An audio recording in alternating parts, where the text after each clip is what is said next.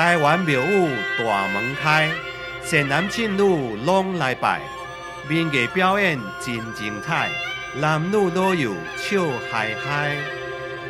听听台湾民俗典故。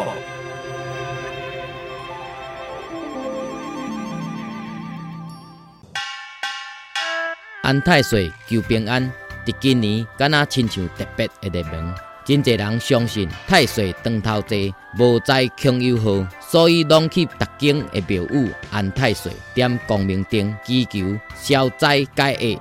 尤其每逢旧历年以后，正月初九天公生，也是玉皇大帝的生日，到正月十五元宵这中间，是民间安太岁。也是点光明灯的高调。什么是太岁呢？太岁其实毋是民俗中的神，伊只是以天星的名作为命理学内面的神煞。中国古代的历法中，以六十年为天体星球运行的周期，称作甲子。伫道教的讲法，这六十年中的每一年，拢有一位太岁星君负责值班。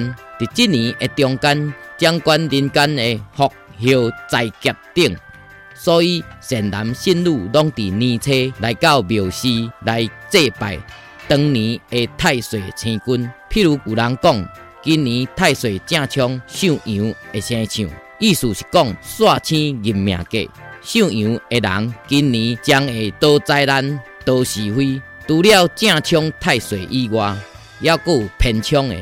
偏冲的有上有的人，但是因为偏冲较无受影响。什么是正冲呢？就是今年主将的太岁星君的生肖，直接甲咱出世的生肖同款，叫做正冲。偏冲的意思是生肖年国加人年的生肖。譬如讲，今年上阳的国加人年就是牛，所以生肖是牛的人，今年就算偏冲了。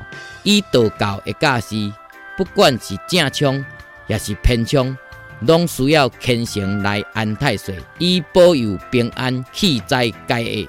那安尼要如何来安太岁呢？简单来讲，每一间庙寺拢会伫正月初九，或者是正月十五，用香烛、青茶、果品、红圆、面线、寿金来奉敬大吉，焚香拜请。假使你今年是需要安太岁的人，会当直接向庙宇来办理。